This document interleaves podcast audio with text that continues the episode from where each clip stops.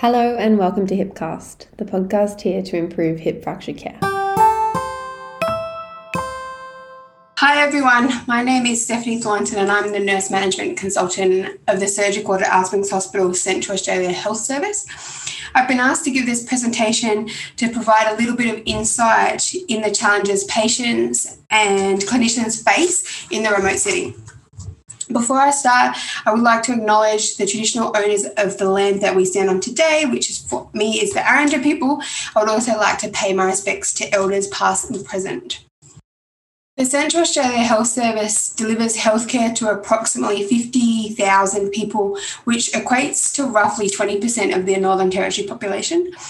However, the service covers 64.7% of the Northern Territory, which is about 872,000 kilometres, square kilometres, sorry, and also incorporates some remote communities in South Australia and Western Australia. The Central Australia Health Service covers in total approximately 1.3 million square kilometres of land. Whilst the majority of consumers live within the Alice Springs region, approximately 60% of our consumers, a further 7.5% live in Tennant Creek, and the remainder are based in remote communities or outstations. Some of these remote communities are only accessible by unsealed roads with very limited services available within the community. Some communities have a nurse led clinic, while uh, some of the com- smaller communities rely on neighbouring clinics for their healthcare. The Alice Springs Hospital is the main public hospital serving the region, encompassing 207 acute beds, including general surgery, paediatrics, mental health, renal, and orthopaedics.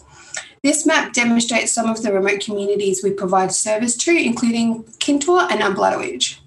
Kintore and Ampilatwatja do have an independent health service, but referrals are often received from these areas. This map only incorporates Northern Territory communities, but we also receive patients from communities such as Kiwirrkurra, which is in Western Australia, and Fregon in South Australia. Some of these communities can be up to or 700 kilometres away. The hospital for a vast area in the middle of the country, there are some unique challenges for patients presenting with fractured neck and femurs.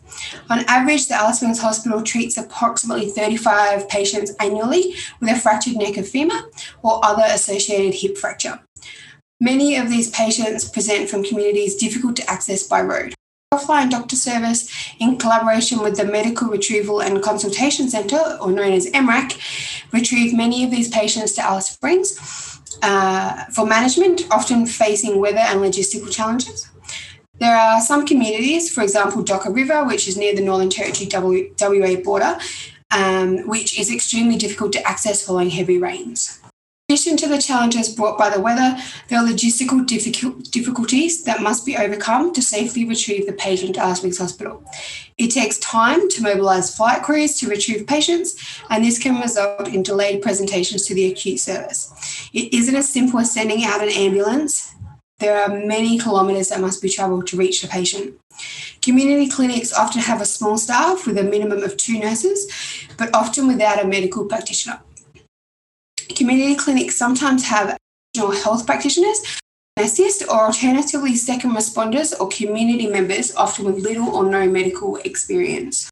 The RFDS crew retrieve the patient and they are transferred to Alice Springs Hospital.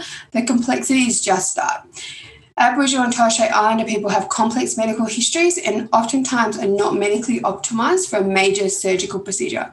This can include complex cardiac presentations, uh, progressive renal disease, and uncontrolled diabetes. Alice Springs has the largest renal dialysis unit in the country, and these patients require a multidisciplinary disciplinary approach. It is imperative comprehensive medical histories are obtained. Medical optimization occurs prior to surgical intervention. Whilst there is not a geriatric specific surgery at Springs uh, service, sorry, at Springs Hospital, patients presenting with fractured neck and femurs are joint care under the medical and orthopaedic teams to ensure safe patient outcomes. Decision to proceed with operative management is not straightforward for our Indigenous patients.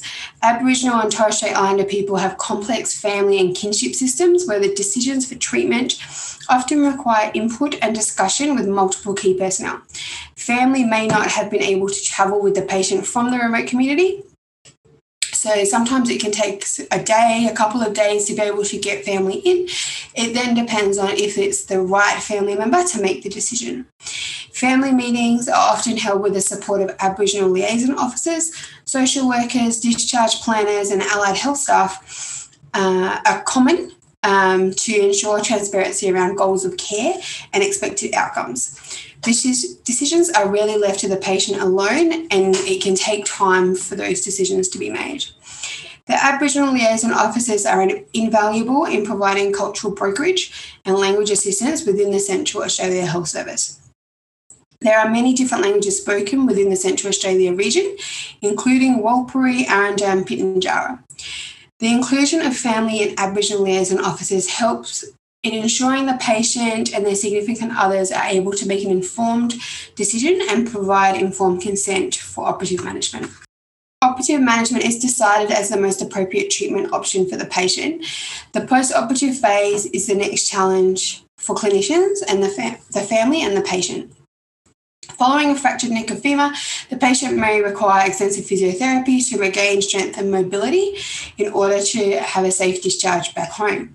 The Springs Hospital does have an acute rehabilitation service, um, which is limited to 10 inpatients.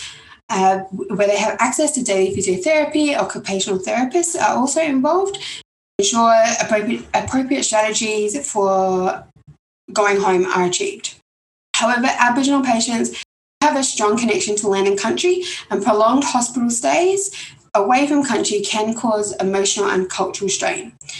The Central Australia Health Service faces a unique phenomenon known as taking own leave, where patients choose to leave the hospital without informing healthcare providers.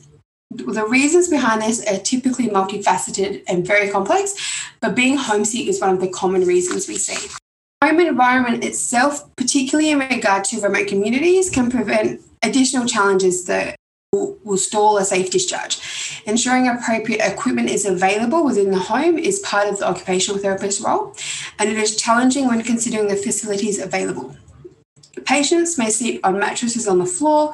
There may not be running water or a local clinic to assist with wound dressings or follow up appointments.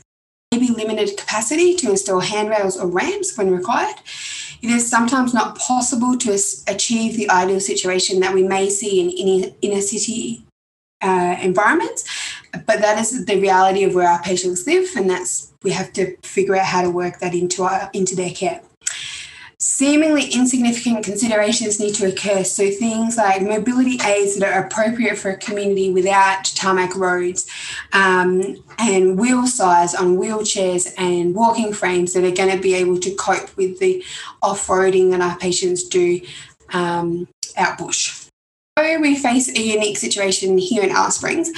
Our landscape and our patients bring a special kind of diversity.